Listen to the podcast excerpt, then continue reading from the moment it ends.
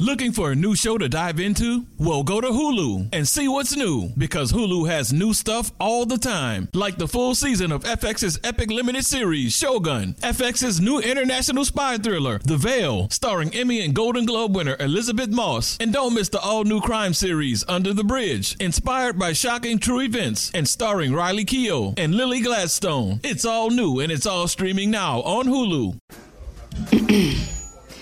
AT&T connects an ode to podcasts. Connect the alarm. Change the podcast you stream. Connect the snooze. 10 more minutes to dream. Connect the shower. Lather up with the news. Sports talk, comedians, or movie reviews. Connect with that three hour philosophy show. Change the drive into work in traffic so slow. Connect the dishes to voices that glow. Thank you to the geniuses of spoken audio. Connect the stories. Change your perspective. Connecting changes everything. AT&T. You deserve a moment to yourself every single day. And a delicious bite of a Keebler Sandies can give you that comforting pause. Take a pause from your to do list with the melt in your mouth magic of a Keebler Sandies. This magic is baked into simple shortbread cookies by Ernie and the Keebler Elves. So as life continues to fly by, make the most of your me moment. Take a pause and enjoy a Keebler Sandies. Thank you for coming back. Part two is underway. You win the Heisman as a freshman. You come back your sophomore year and you have some issues. We start the season off with, well, it's reported that Johnny Manziel signed five, 4,000 items and this and that. Allegedly. Allegedly. Allegedly, Johnny signed 4,000 items for free. So, I, Johnny, you, you got, you, why put yourself in that situation where it could be allegedly?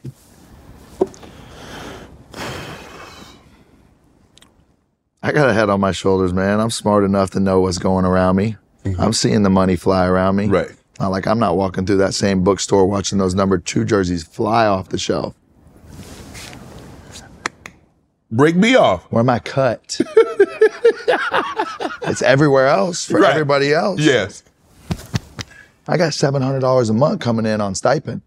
That ain't enough for me to do what You I need seven do. bands a month coming in, huh? I need seventy bands. 70 bands? Come on. Seven? 70? How the hell am I travel to Miami with seven bands? what are we doing with seven bands here? I need seventy. Wow.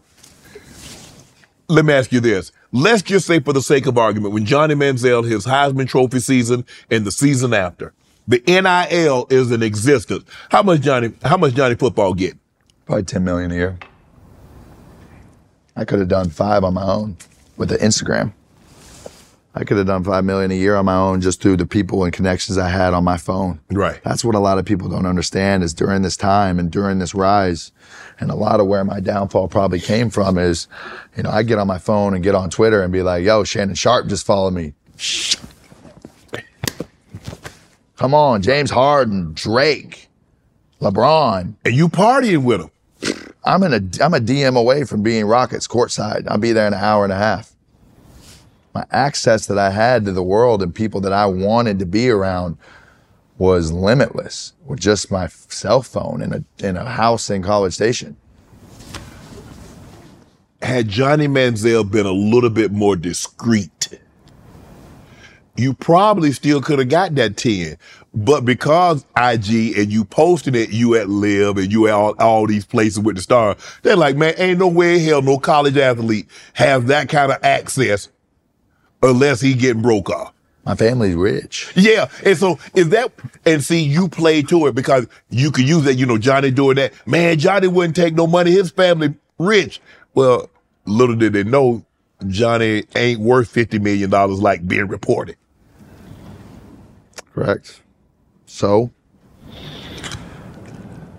I wasn't discreet at that point in my life. Not at all, I wasn't calculated. I wasn't precise in how I was moving. I was 19 years old. Right.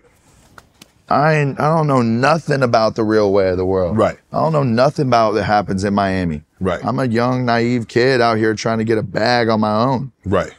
I don't know nothing. And I can't tell my parents. I can't tell my coaches. I don't got nobody to bounce this information off of. You know, uh, and I'm this is the point where I start like reclusing to myself and like big problem in my life, Shannon, has been I wake up every day for the last 10, 12 years and do exactly as I please and exactly as I want every single day.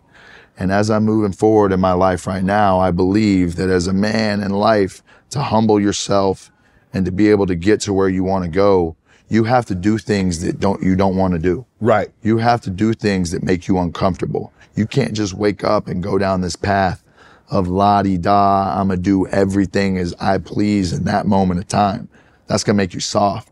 That's gonna make you. You got all these things that come with that, in my opinion. Mm-hmm. If you go out and put yourself in uncomfortable situations, if you go out and work hard for what you want, which isn't the most glorified way all the time. Mm-hmm. You know, it- it's not fun to go work hard and put your time and your effort into something, especially something you may not really love truly deep down to your core.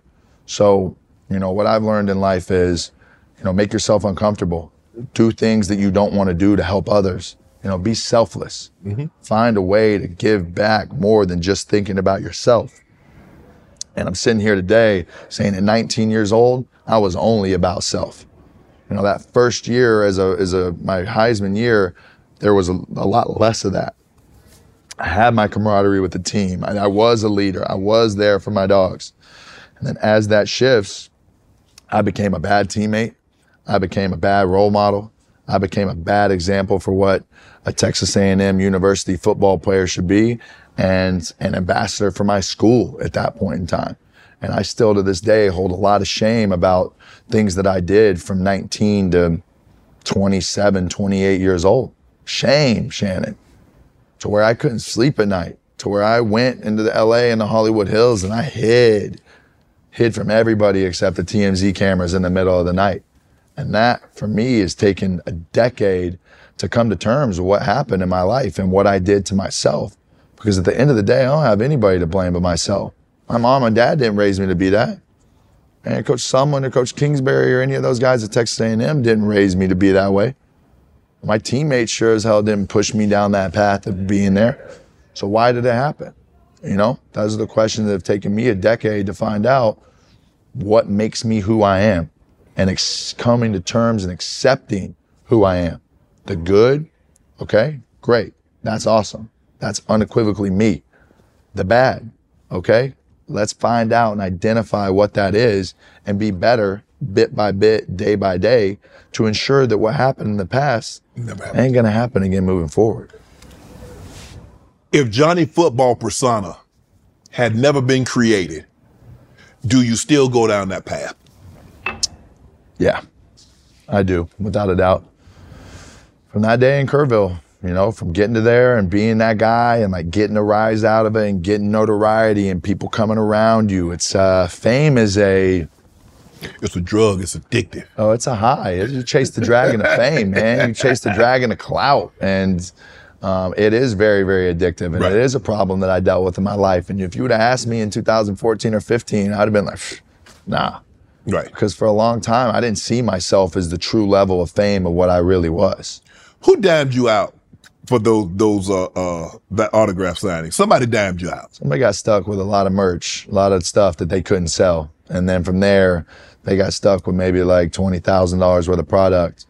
And the compliance department was cracking down on indie autographs that were on eBay and this and that. So they lost their avenue of how to get rid of their product. Right. And they got stuck. And the guy went to the University of Texas, was in Houston. He blew the whistle, and then it all started to crumble down, and it happened quick. If you'd have had somebody behind the scenes working, because Texas A&M is those boosters, they they want what you gave them. You gave them a Heisman Trophy. You almost led them to a national, uh, you know, a, a, a national championship. If you'd have had somebody working behind the scenes to say, "Look, let's keep this kid happy. This is all it's going to take because you mentioned your dad. You said told Kevin Sumlin you didn't know anything about this for three mil. That's a drop in the bucket considering that you could have made ten. So I'd say like for five million, he'll stay. Won't ever say a word about this. And you say Kevin Sumlin looked at him like, bro, we're gonna keep this train rolling without Johnny. I needed Cliff.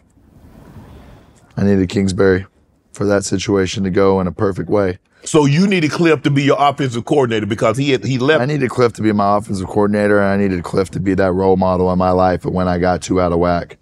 Because that first year, my freshman redshirt, my Heisman year, I was skirting the lines Yeah, a little starting bit. to- But every time I started to get here, he went pull you back. every time. Focus, And I looked him. From that day he came on that high school field to come look at me and tell me he couldn't offer me, I had a trust with him and a bond with him that I still have to this day. And when he left, fuck, it sucked. I'm looking at this. They said they sold 45 million number two Texas A&M Adidas jersey. Maybe 45 million in revenue. 45 million, a lot of jerseys. Texas, well, okay, 45. And so if they'd have gave you, say, here, Johnny, uh, we gonna give you 5%. I'll take 10. Damn, Johnny, 5% is more better than what you get. You're right, you're right, you're right. Okay, five, five. But when you see, when you see Texas A&M making 45 million in jersey sales and Johnny Manziel getting 700 million, uh, $700 in a stipend, that doesn't sit right with you, does it? It didn't. So you start concocting a way how you can get how you can get some of that pie. Exactly. I got my pie. But you knew you knew that it was wrong. You knew that you could get yourself in trouble and potentially the university. But at that point in time, what? Yes. Um, I knew that it was against the rules. I know that I'm putting myself in a position that may not work out well for me or my university. But at that time, once again, going back to selfish Johnny Manziel, you know, I'm thinking about how to get that.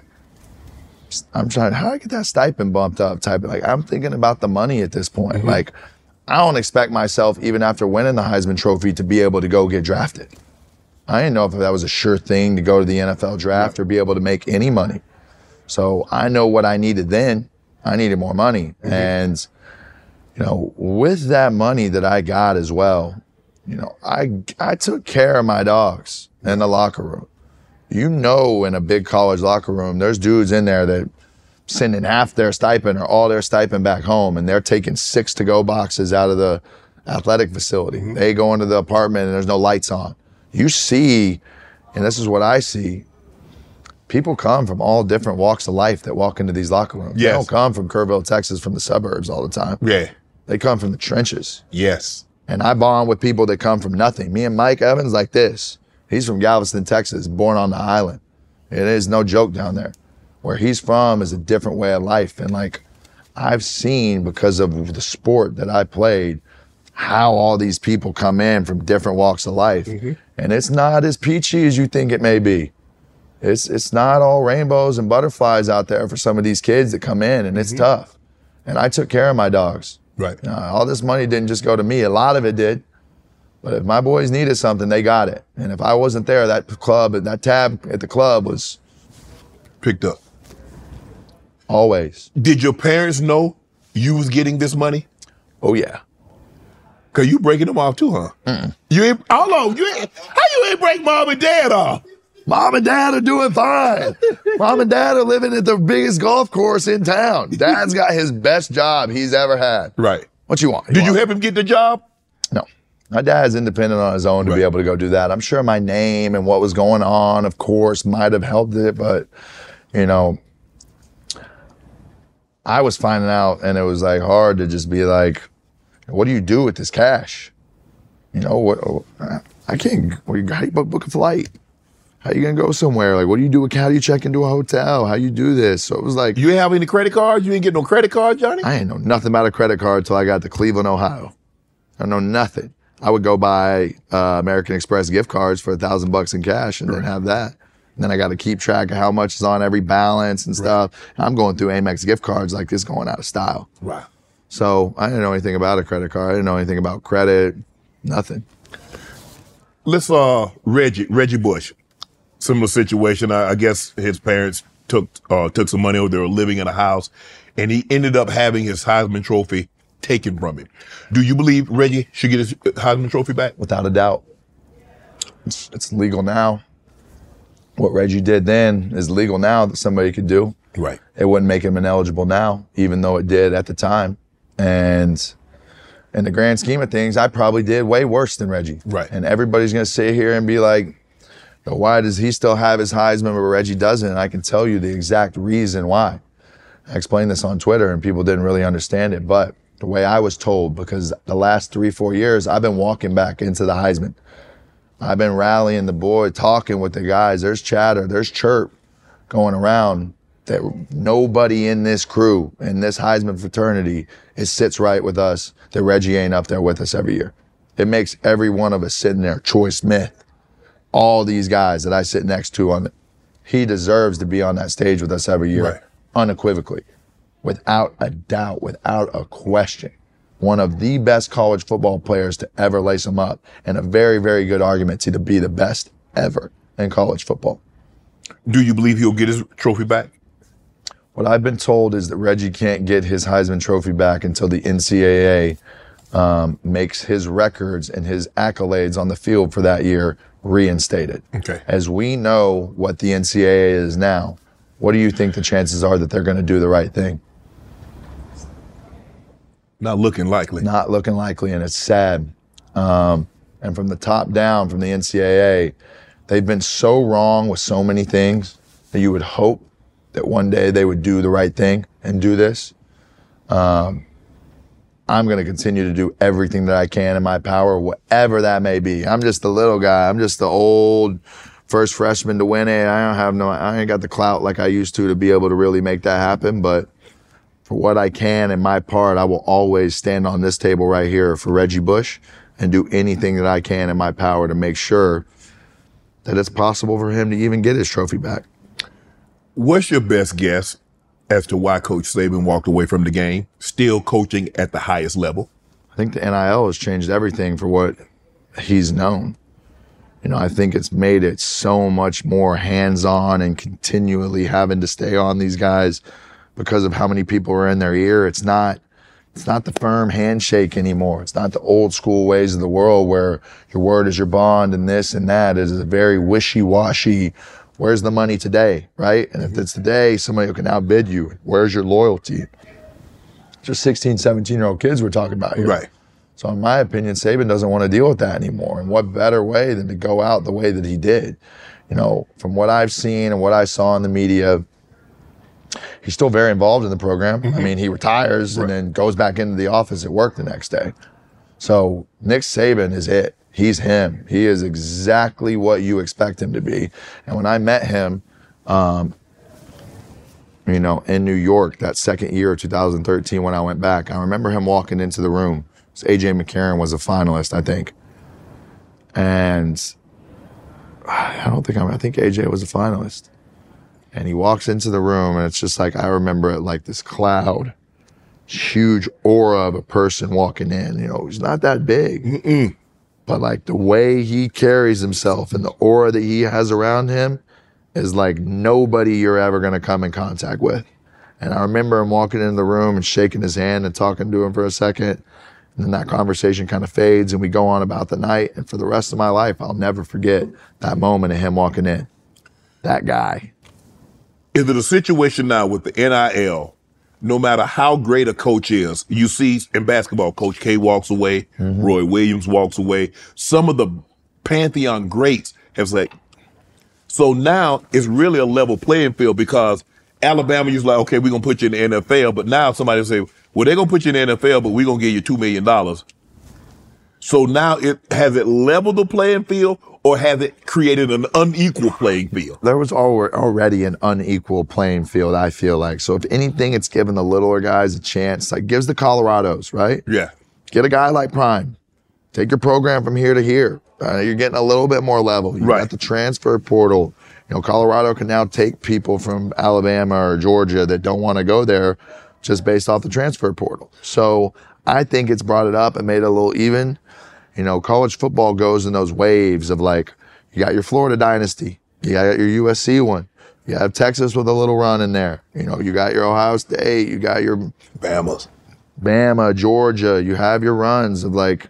I didn't want to go on this whole SEC tangent and be all biased. but, it, but it is what it is. It is what it is. So I mean, there has always been teams every year throughout the year that are a little bit above and below the others. You can always have the little guy that comes up and has that magical run, but for the most part, you know, it is a little lopsided. It is hard for those Akrons or bowling. Like it is harder for those Right. D1 lower schools to ever really get in the conversation.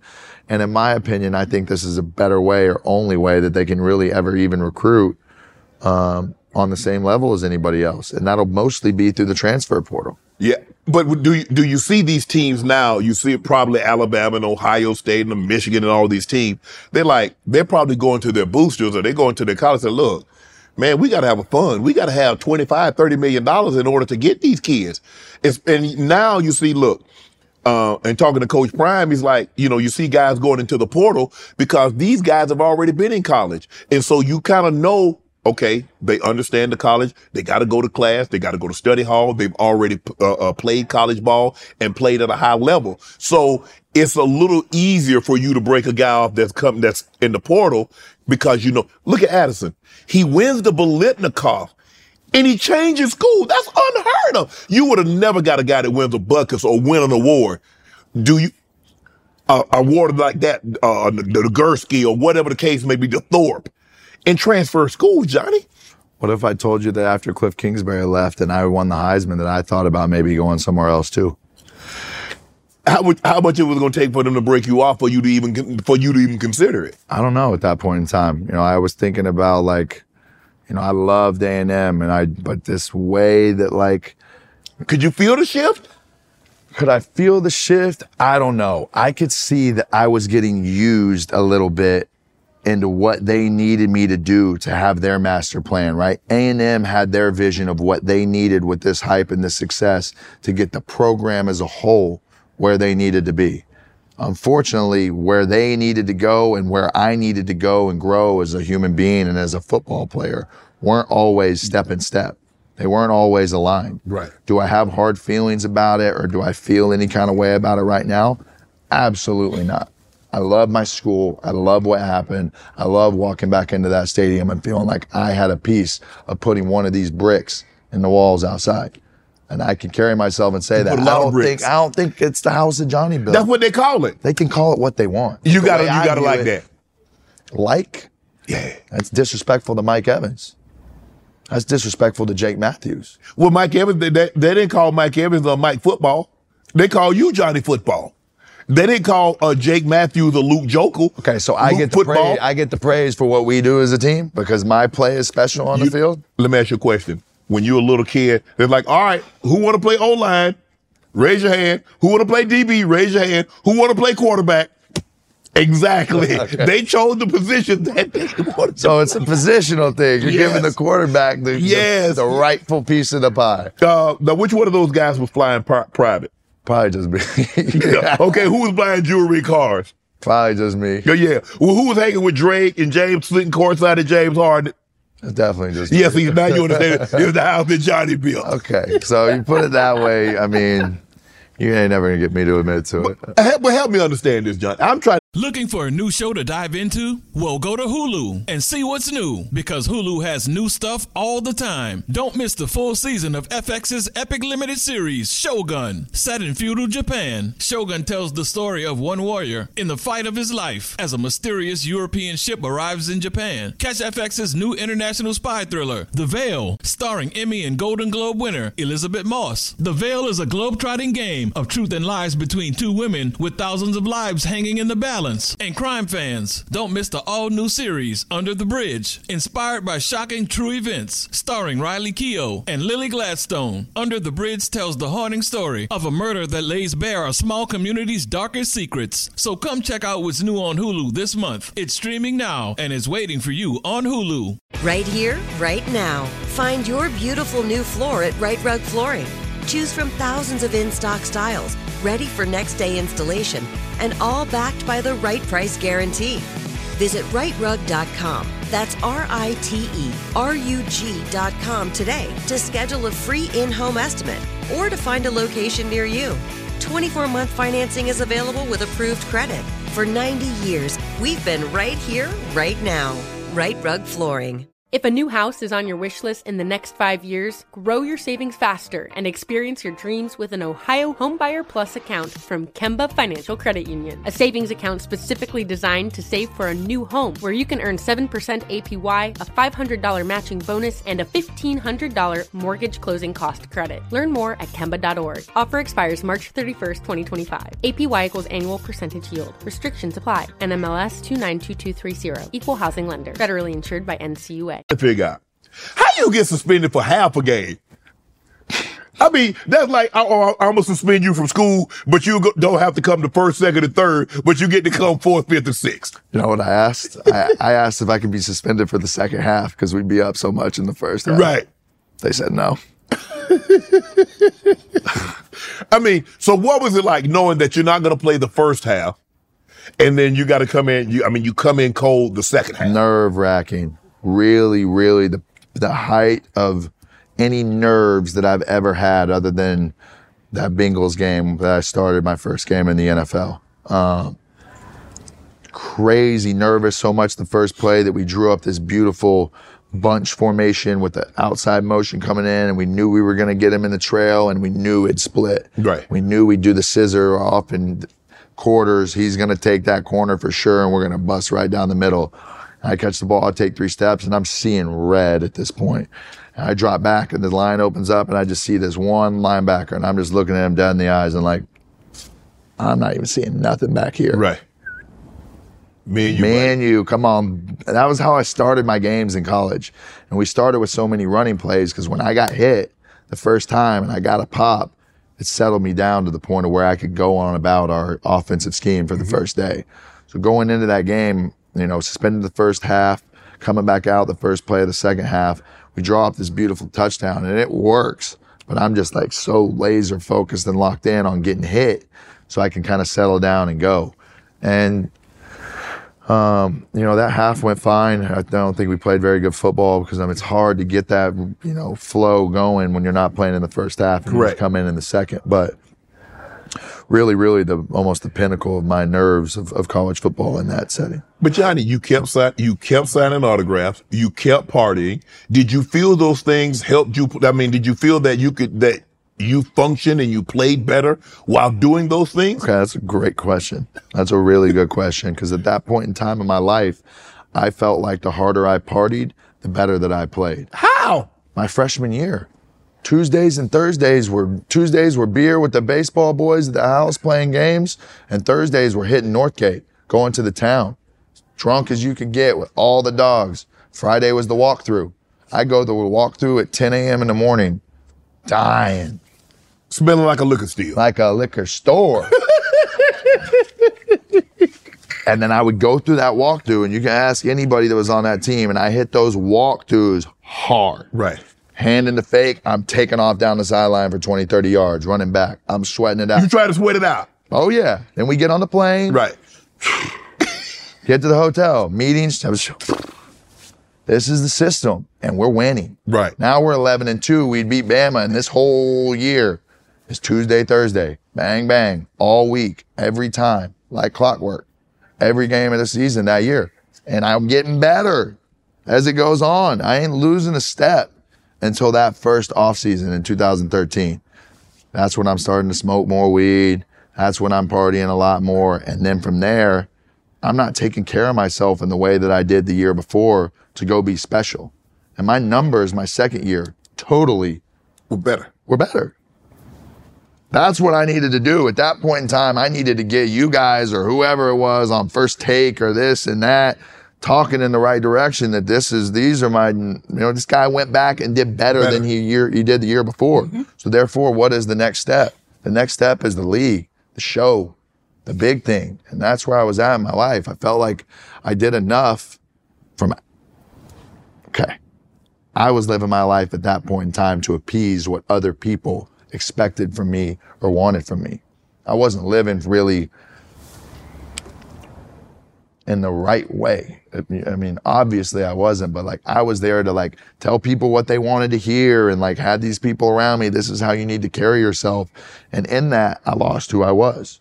And when you lose who you are, you resort to other things in your life to numb that pain or to find yourself. And in that, I found smoking weed.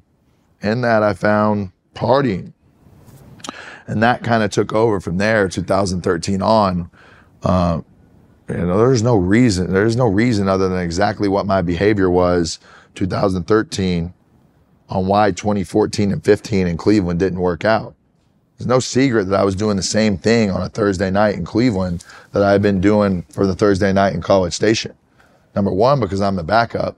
I just got handed all this money and I'm not taking it seriously enough because I don't know how to be a professional. I had no idea. Now I get thrown into this organization with the head coach that wants nothing to do with me from the day that I get there. With the defensive staff that our first day of offensive install, day one, they're running six DBs on the field in practice. I can't even point a fucking Mike. I ain't never taken a snap under center. But Jimmy O'Neil or whatever and Mike Pettine are going to come out to the field and throw fucking eight DBs on the field the first day of an install. Talk about your confidence getting busted quick. Now I feel like I can't do what I was great at in Cleveland. And I'm partying and doing what I right. thought made me great. So you see how all these things are compounding together to equal a huge disaster. You didn't feel you could do in Cleveland what you had, had been great at at Texas A&M? Not at all. I had no, no confidence. I hear you mention, you said on Tuesday night we had this with the boy, with the baseball team. Thursday night we did this with the other boys. I ain't hear nothing about no school. I was a good student. How? How what? You partied the whole. My dad, when I was in high school and middle school growing up, if I didn't have A's or B's on my report card, and that first little six week grading period comes out or the three week mark, if I got a C on that on that thing, I'm grounded right. until I can get an A and B on that next report card. Right. That was my rules forever. So if I got a C, you're grounded. You ain't going nowhere. You're doing chores around the house. I'm gonna show you what your education is gonna mean to you. So when I got to A&M, I went from a business major, sports management, and then when I went to Heisman, I go to ag leadership and development. That's a little bit different than the Mays Business School. Yeah, yeah, yeah. So now I can do my classes online. I can do it. Like yeah, that was the school was never the, the problem for me. Right. If I applied myself in the slightest bit, I was smart enough to be able to go in and do college. I yeah. wasn't ever. I wasn't one of those guys that needed the study hall or the this and that. And I had a lady that was in our athletic department named Lee Hood. Mm-hmm. And Miss Hood saved my life academically, just keeping me focused on what it was and not getting too far. And she was like a true mother to me in that football program. And she is the reason that I was able to even leave Texas A&M and have an opportunity to go to the NFL. And the thing is, Johnny, though, what I've learned is that most good athletes, great athletes can compartmentalize. And it seems like you were really great at compartmentalizing. Okay, party, I'm a party. Get school, get school, party, party. Got practice, practice, play, play.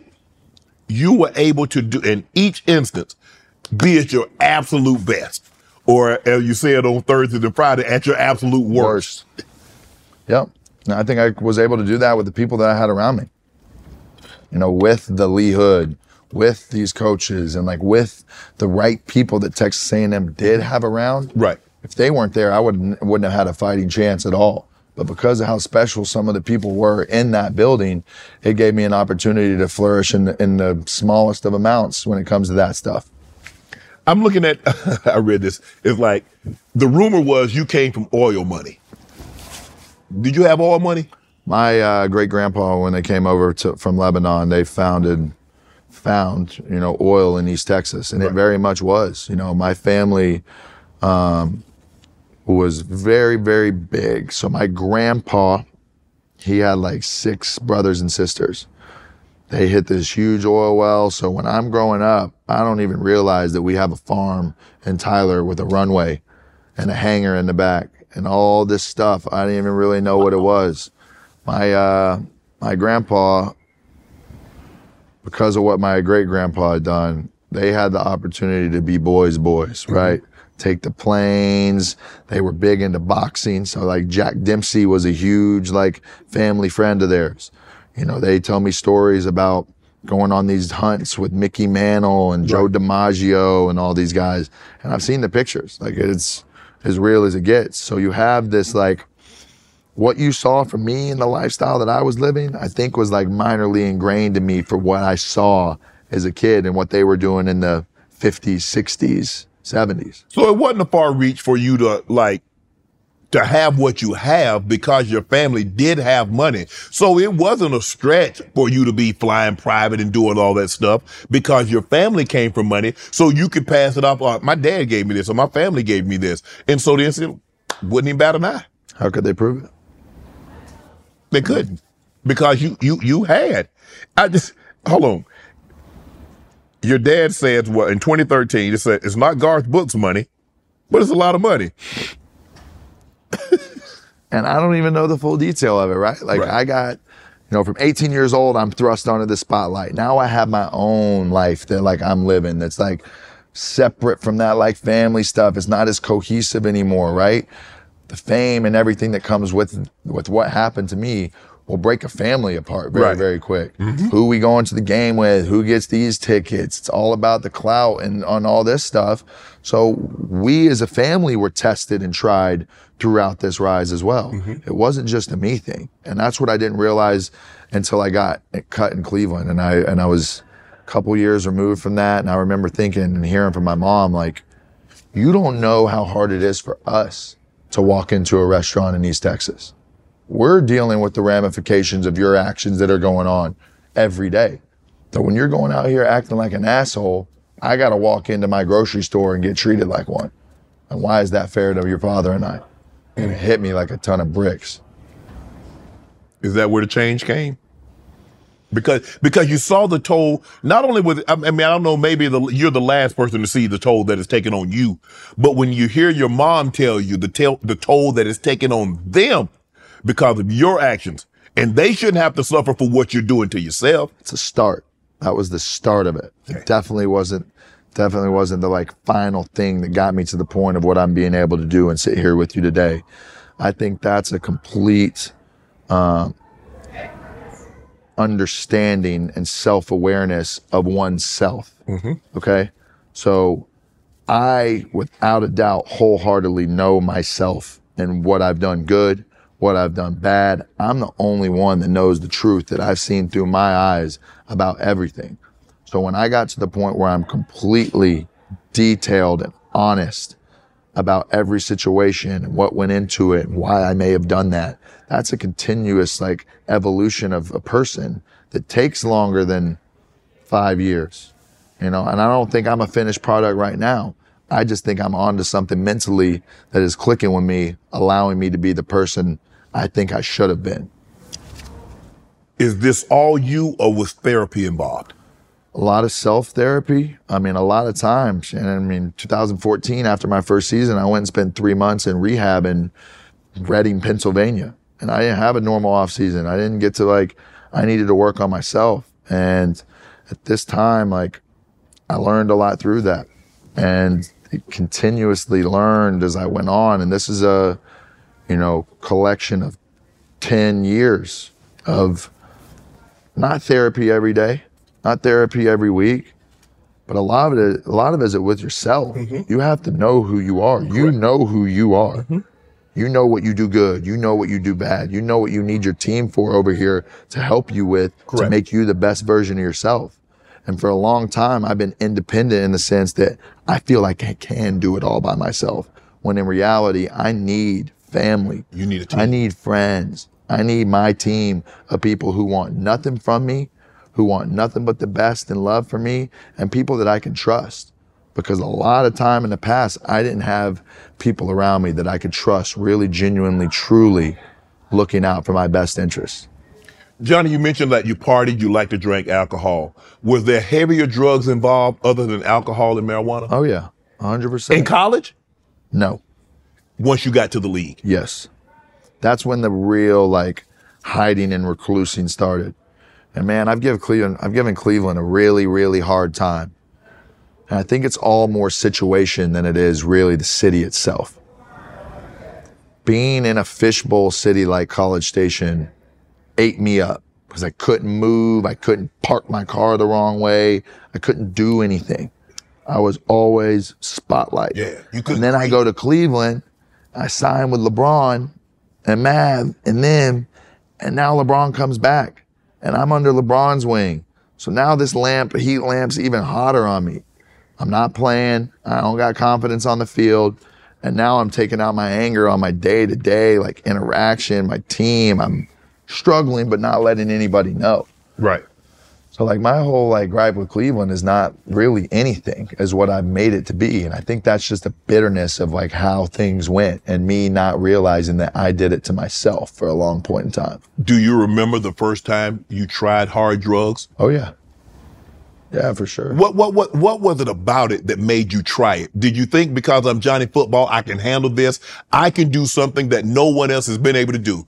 Do a hard drug and be able to still function and do everything I need to do, even though I tried this. Okay. That persona that I had on the football field of being able to have that confidence translated over into the party scene as well. Mm. I'm the guy, Right. just like I am on the field, in the club, in the streets. Mm-hmm. So it's all in front of you if you want it and you're hanging around the wrong circles. It ain't hard to find at all. Right. So, you know, you get around people who you think you look up to or this or that, and then it just goes. And then it kind of goes and it snowballs and it keeps getting worse. And you go from cocaine to Oxycontin to Percocets to mushroom. I mean, to, I look at the mushrooms as a different thing now. That's not a good thing to say, but like the harder drugs, the drugs that like tear you down. I never did anything with needles. Never did anything like that.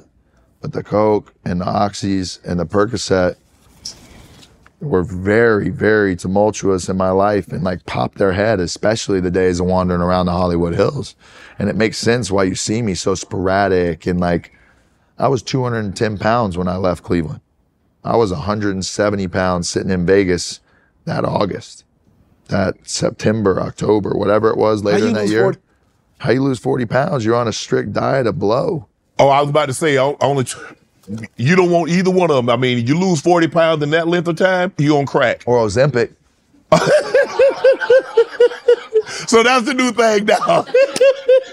touche, touche. You're right about that, bro. You, And at that point in time, man, I would look in a mirror and I didn't see myself any different than when I was in Cleveland. really? Until I stepped on a scale at the Cosmopolitan Hotel in Las Vegas, I didn't realize I had lost 40 pounds. Wow. At all. And people were hitting me up like this. And I remember these pictures came out and I was like, damn, what am I doing? Ah, whatever. We'll figure that out later. Let's go again. Let's go again. So as an athlete, you're very competitive. When you when you when you do drugs, do you still have that competitive nature? Like when you with your boys, you're like, shh, man, I ain't finna let you one up me. You can't. I'm a tank when it comes to the party. I mean, I could party, we hang with the best of them. Like, I ain't saying that to brag. It's not something to really sit But it's the truth. and glorify. But it's true. You put somebody in my in your that you think in your life can really go that distance with the henny or with the with the drugs or whatever you want. I'm gonna go. I'm gonna go 12 rounds with you. I mean, Johnny, you a small man, bro. I'm a little thick, I guess. So you Drake does a song, um, um, Draft Day. What was it like to hear Drake mention a uh, mention you in a song? And what was it like hanging out with Drake? He's the big one of the biggest celebs in the world. And here's a college kid, a young college kid that's hanging out with him. Yeah, I remember when I went to Toronto for the first time, and my mom called me, and I could hear the worry in her vo- in her voice. Where are you? Toronto, Canada. You even have a passport? Like, yeah, I took it from the safe last week when I came by the house. So like, my relationship with Drake is one that changed my life for the better forever, still to this day. Um, you know, a pillar of my life. And from the first day I met him, the first day we talked, our relationship has been pretty constant. And he rides for me as hard as anybody ever has in my life. And I'm thankful for him. I appreciate him. Mm-hmm. And, you know, I try to let him know whenever I'm with him how much his relationship means to me, and how much our friendship means. And like, it's the coolest thing in the world to me from that kid in Kerrville, Texas to be able to sit there and walk out on the draft, Radio City Music Hall, and there ain't no song playing that you like. It's my song about the day that's happening now. Chills. Right. But what do you think when people say, man, Drake cursed you? Because, you know, there's this thing that say that Drake has a curse, that anybody that's doing well, if Drake all of a sudden likes them, they're going to lose. Who believes in curses like that? That guy's the most positive energy, great aura. Maybe he picks wrong sometimes in the people teams or whatever Right. it is or his bets, but that's his life, mm-hmm. right? There is no curse. Right. That's to each his own. You know, if I handle my business in the proper way, I make him proud. Right. right? Our relationship changes. Like, so like that's there's a lot of people that I let down. And I truly feel like him and LeBron at a point in time were people that I really, really let down. You mentioned that you, um, that LeBron and Mav, you signed with LeBron and Mav, and there are people saying Johnny Manziel will be bigger than LeBron James in Cleveland. I think that person is Skip Bayless.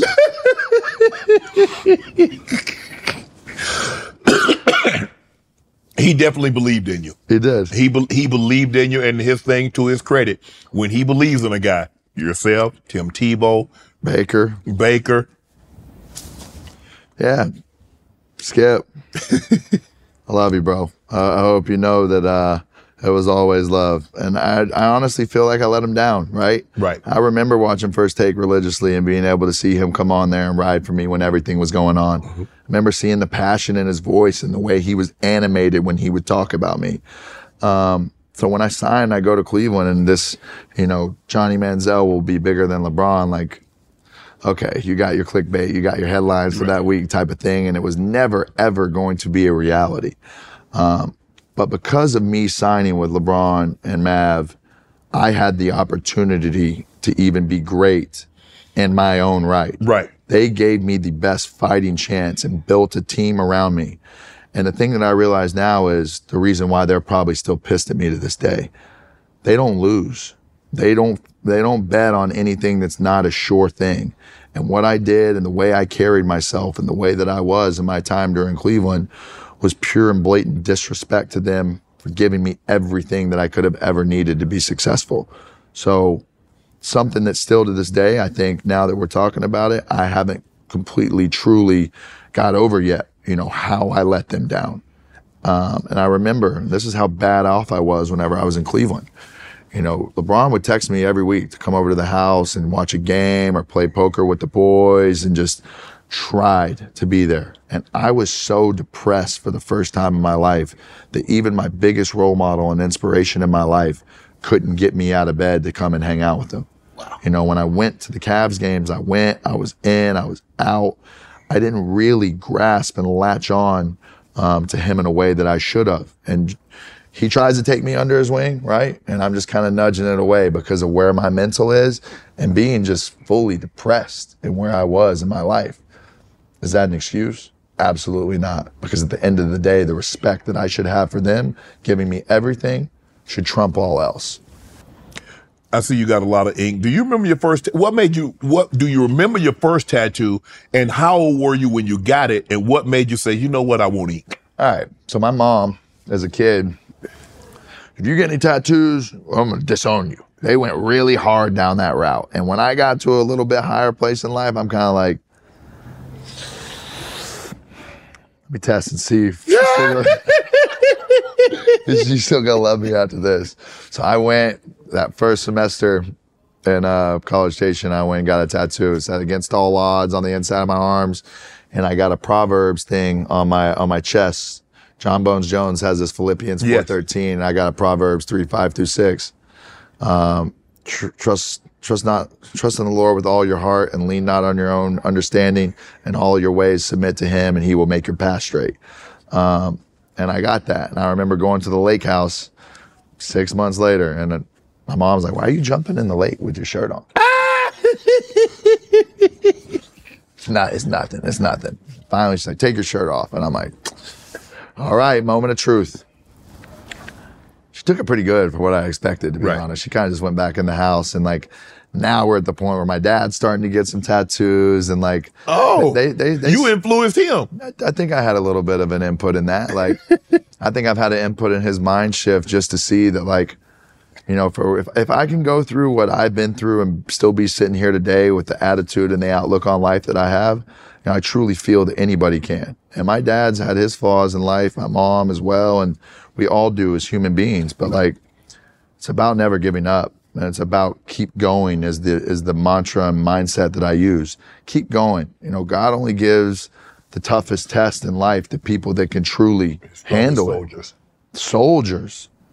So like, yeah, a lot of mine was self-inflicted, but I feel to a point today that I'm here for a better purpose, for a bigger purpose. Maybe being a Hall of Fame NFL football player was not what I was meant to be in life. Mm-hmm. And I'm okay with that. Right. Right. I'm okay with continuing to grow as a man and figure out exactly what makes me tick, what my new passions are in mm-hmm. life, and what my new like goals are and where I want to go.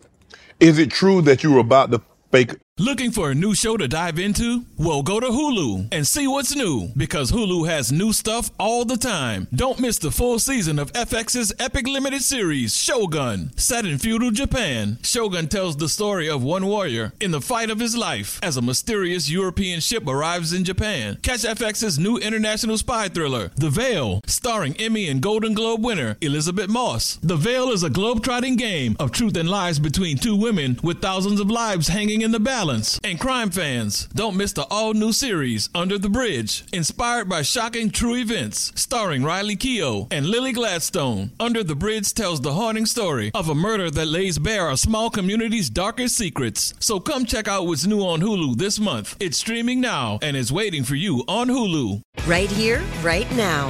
Find your beautiful new floor at Rite Rug Flooring. Choose from thousands of in stock styles, ready for next day installation, and all backed by the right price guarantee. Visit riterug.com. That's R I T E R U G.com today to schedule a free in home estimate or to find a location near you. 24 month financing is available with approved credit. For 90 years, we've been right here, right now.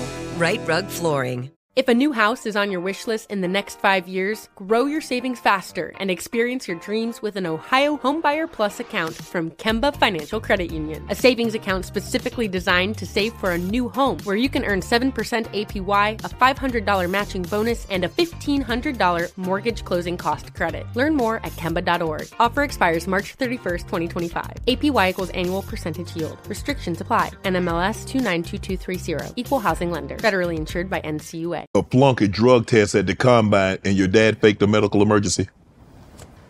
I don't remember the medical emergency, but I remember having the greatest um, training camp leading up to the NFL Combine. And five, six days before the Combine, I drove from San Diego to the Beverly Hills Hotel, and I wanted to go to Greystone Manor in, in West Hollywood. I got with some NFL boys and I went to Hermosa Beach and I got drunk and then I went to the club. And I remember as this whole day progressed on, I was a little too lit at the club that night about one. And I remember as I'm kind of like in and out of it, somebody handed me a blunt and me really being not all there and composed. And I remember the blunt coming up right in front of my face. And I remember my immediate is like, but I couldn't tell my agent or anybody the next day if I actually did smoke this or not. So now it's like full crisis mode. We're taking tests and we're doing this. And like now the next six days are like flush, flush the system. You fail a drug test, you go from being the, maybe the potential first pick in the draft to we'll see you in the third round. And that's a five year deal turned to a four, turned to guarantee money into nothing. Like everything is riding on this. So I did go into Indy with a very, very question mark on if I was going to pass my drug test for smoking weed. And so, so you, Passed. you, pa- you I guess I didn't smoke it. Wow. Oh, okay. So, Wow, you should have. yeah, because considering the way you've been partying, bro. I just remember that that going to grab it. Yeah. Like, I remember that, and I remember for some reason just still locked in, even if I was out of it. There's when you were coming out, there was a comparison because of the your ability to do a threat, to run and throw the football. You got compared to a little bit of RG three, a little bit of Russell Wilson. Did you like those comparisons? I like the Brett Favre comparisons the most, I think, because Brett shaped like shaped the way of what I wanted to be as a quarterback. Right. You know, I didn't know at the time back then, really, until I got out of Cleveland, of what Brett's story was in Atlanta. Right. You know, I had this Brett Favre Atlanta Falcons jersey that I wore religiously when I was in College Station, and I didn't know that he was there and like what happened and him getting to Green Bay and what a like huge turning point and pivot it was for him in his life. But that's um, you know, that's the one that I liked the most and that I appreciated the most because he was the man. Did you really text a Browns coach during the draft and say, "Hey, let's wreck the league"? So me and Dow Loggains, who's my quarterback coach, um, we had a good relationship and he was texting me throughout the draft like be patient bro be patient. We're coming to get you. And this was a very personal conversation mm-hmm. between me and him Okay. that he told to a friend that then got spun into what it is today. Okay. so there was no you know i'm still walking across the stage doing all this. I'm doing my thing. Like I'm more excited to go to Avenue in New York and party with Drake and the boys after to celebrate than I am really thinking about football at this time. Everything to me was like getting drafted in the first and going to this party Going afterwards. party. And like it's what it was the cherry on top of the whole thing Right. was, was what it was for me. So, you know, that was a very personal text that I sent that was internally supposed to motivate us to be and get to where we wanted to go mm-hmm. that then was then spun as to me being this cocky full-headed you know egotistical little shit that doesn't know anything about the NFL and I don't think that's necessarily how I was now you can ask Andrew Hawkins or Joe Thomas or Joe Haden or you know the legends in the building that we had with us and they would probably tell you that I was carrying myself like that from my perspective of things, that was never my intention. Um, nor did I want to carry myself like that. It was against everything that I was raised and ingrained to be. Did you want to go to Cleveland? Where did you want to get drafted?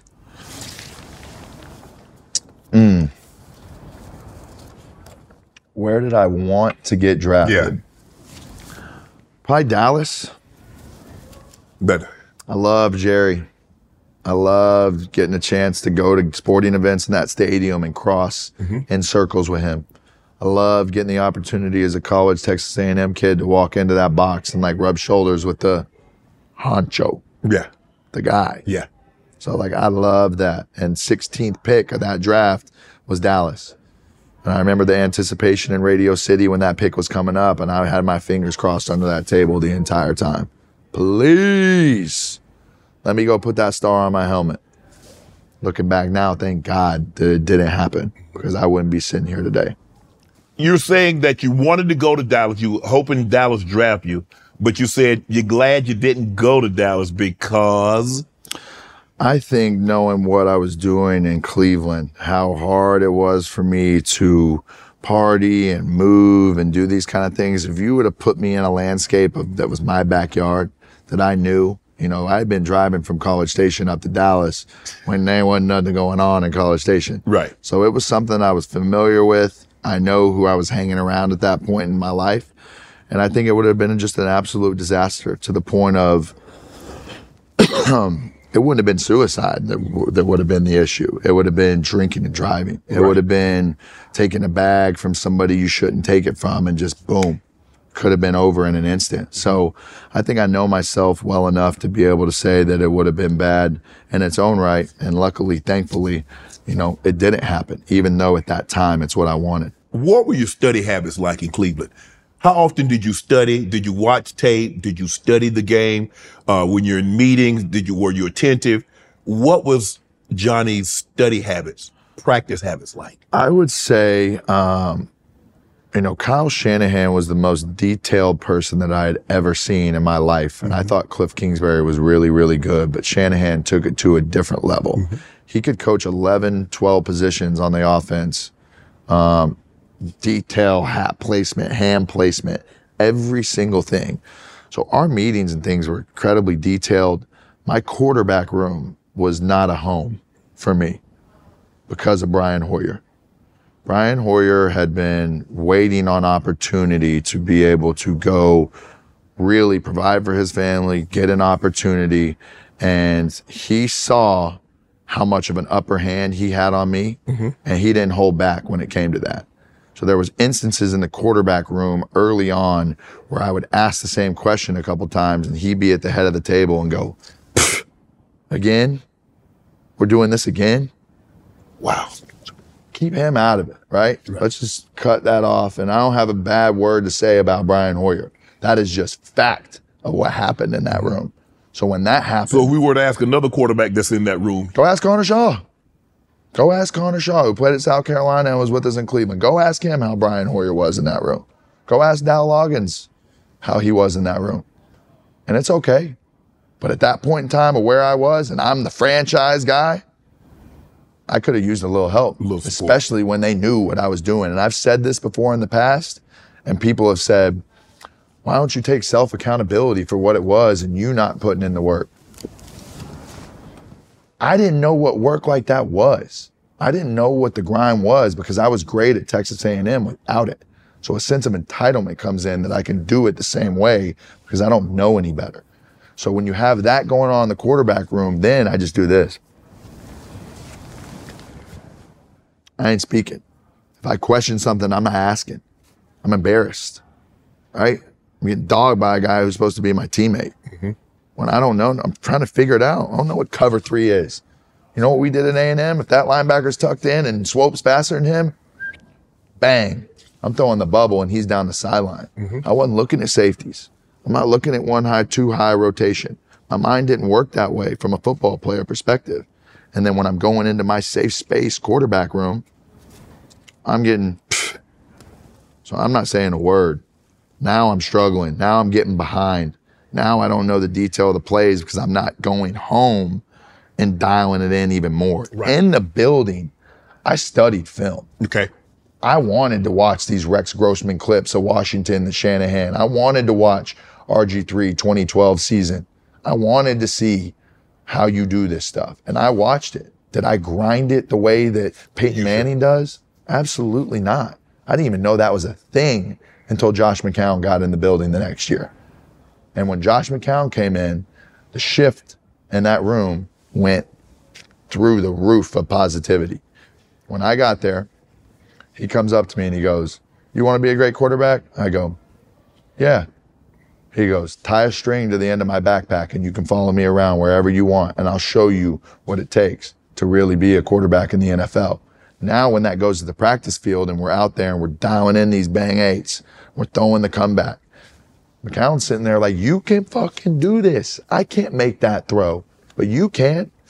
What do you think that does for a second year player's confidence? through the roof. through the roof. Now, our team as a whole is not the same. Our organization, in a sense, inside the building is still incredibly dysfunctional. But for those first, like, you know, 10, 12 weeks of the season in 2015, we're not winning. You know, we only win two games that year. Right. But like me as a football player, I'm growing. John DeFilippo, who's our offensive coordinator, like we're growing together. His energy in the room and what it is is like positive. And it's me, Josh McCown, and Connor Shaw again. And there is a huge shift in that quarterback room that next year. And I start to get confidence and I start to do this. Um, and then life happens to me again to where I'm not taking care of myself Right. And I'm frustrated in the building. And I'll never forget, probably about week 13 or 14 of the season,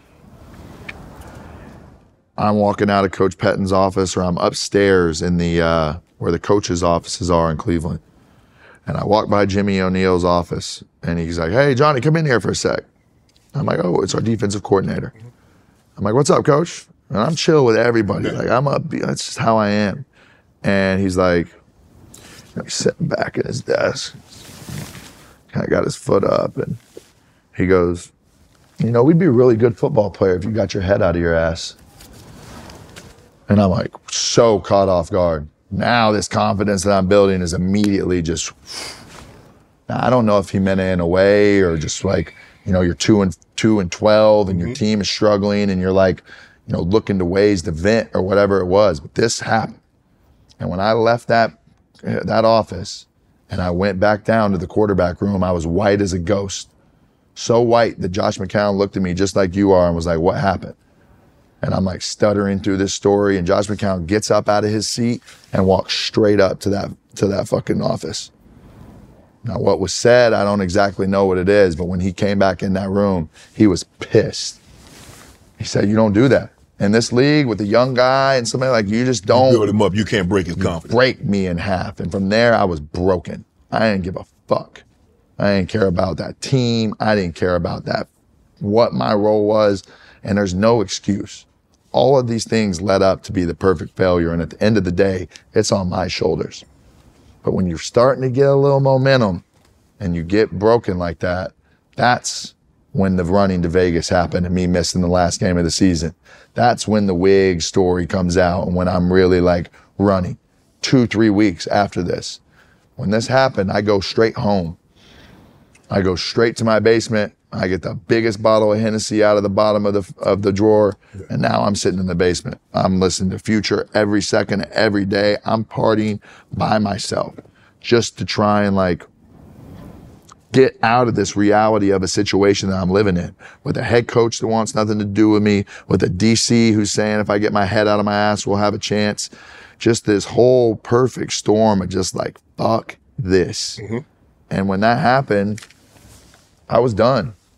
What was your relationship like with Josh Gordon? You had a guy, and he, we know he's had his issues, his struggles, very similar to what you what you're sharing with us right now. What was your relationship with Josh?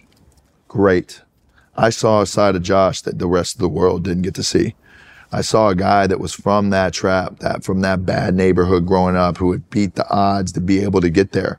One of the most physically talented specimens that you'll ever see on a football field. Um, he struggled with a lot of the same things that I struggle with. And I tried my best throughout those times to be a better um, influence around Josh than a lot of other people were because a lot of his boys didn't give a shit at that point in time. And, you know, should I have done things differently in our relationship to not, you know, sway him certain ways? Because Did I think I definitely had the juice. We didn't do drugs together. You didn't do drugs. We didn't do drugs together. He would, uh, he loved the weed, man. He loved it. And when he would come over to my apartment, all he ever wanted to do was roll it and put it on the counter. He just wanted to be included on the whole thing, Right. which is the way his mind kind of worked. But he never smoked around me. He never, I mean, we went on trips together. We went to Aspen. We went everywhere. Like JG was my dog to, to the core. And funny you asked, I just spoke to him yesterday and he sounds like he's in the best place that I've seen him in years. And it takes time and getting away from it. And for me and him, we're talking about golf now. And golf is kind of like an avenue that I never thought me and me and JG would be able to like talk about golf, go play. And like golf has really shifted my mindset and being able to still continuously give me competition. Mm-hmm. But it's, as much as it is against other people when you're playing, golf is always about yourself and battling yourself, six inches between your ears, and then, you know, getting in a good headspace to go up and hit a good shot. John, I want to get you out on here. You you mentioned that once you left Cleveland, that you contemplated suicide and you spent all your money.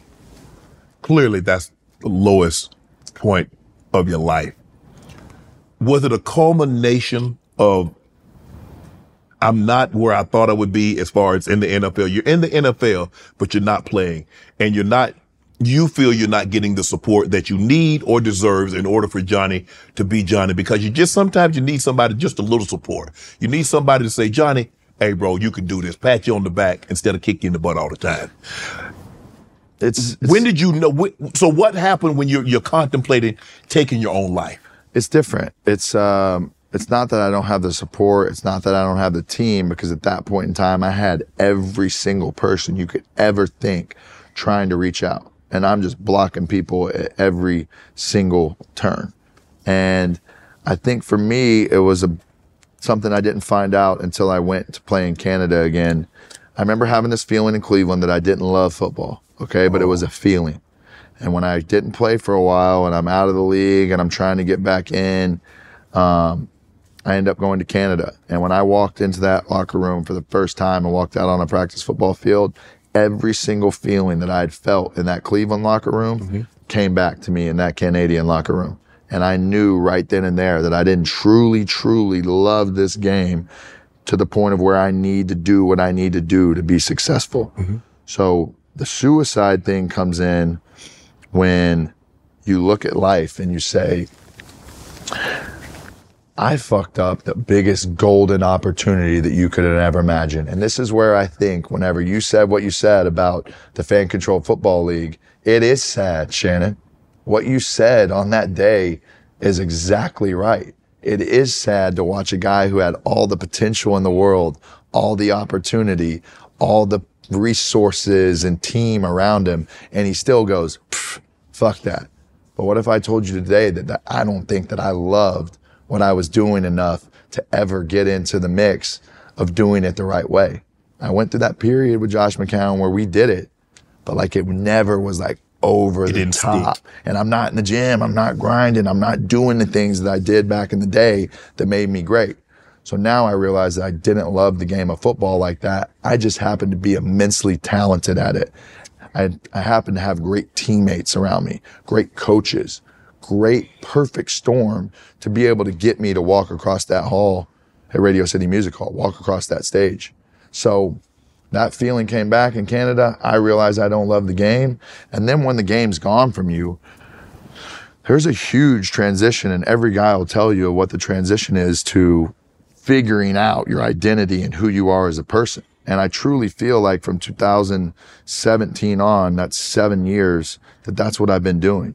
And my mission has been to try and stay away, get a little bit of this hype off me, and, and just live and find out about life, to be a great uncle, to be a great brother, to be a great son, to be a great role model for Texas A&M, to be a great alumni, you know, a leader, to be a great like resource for my guys who play at Texas A&M. And these are all things that I'm trying to do moving forward that I've completely neglected in the past. If I could say, Johnny, you could go back, what would probably be one of the two things that you wish you could do over? If I could go back to a certain point in time, I would drop myself right after that in the locker room of the Oklahoma game in the Cotton Bowl. Knowing what I know now, um, I would have known how to handle myself. I would have known how important and imperative it is to be a better teammate than just numbers on the field on Saturday.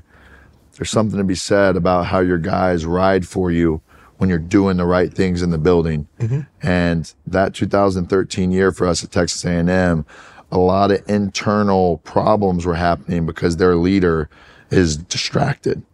Their horse that makes this whole carriage go is fucked up. Mm. And the shame that I have for letting guys down like Cedric Ogbuehi and like Jake Matthews and Mike Evans is the same shame that I carry with me to this day about letting down Joe Thomas as a guy who's in the end of his Hall of Fame career and is looking for somebody to come in and lead this team. And then you get me. It's tough, you know, it's embarrassing. It's embarrassing to have been the guy that have let down some overall really great athletes of my time and of my generation. Something I carry hopefully with my head high right now, but at the same time, internally, I know it eats me alive um, because they did more for me than I gave in return to them. And what a shallow, kind of selfish way of life that I was living at that point in time. And I have a lot of regret. Like, I regret wasting a couple of Joe Thomas's last years in Cleveland. I regret disrespecting LeBron and, and not making Taking advantage sure, of that situation. That's making sure what it meant to me, showing him that I give a fuck enough to just do what's right, to listen to Mav and listen to the team they built around me. You know, it fucks me up that I messed up our second year at Texas A&M and we went seven and four or whatever, because that was our chance to win a national title. We had a title monster game against Duke. Had a cool game against Duke. One that was like a legendary kind of tale on it, but like I almost wish to this day that we lost that game because I would have came back. Right. So us having that legendary run against a bowl game that's kind of like, kind of wish we would have lost because then I would have came back with a vengeance, and I probably wouldn't have got drafted because I would have gotten in trouble. Right. But it doesn't sit right with me certain things, and those are three things: how I wasted my 2013 season, how I treated the legends in that building in Cleveland, and how I treated LeBron and Mav. And, you know, from there, I can even take it a step further and say in 2016, I don't think I treated Drake the way that I should have with, representing the clothes that I was wearing and his OVO brand and his label and everything. You know, at that point in time, I was so selfish that I was dragging everybody that was tied to me through the mud. Now it's regret.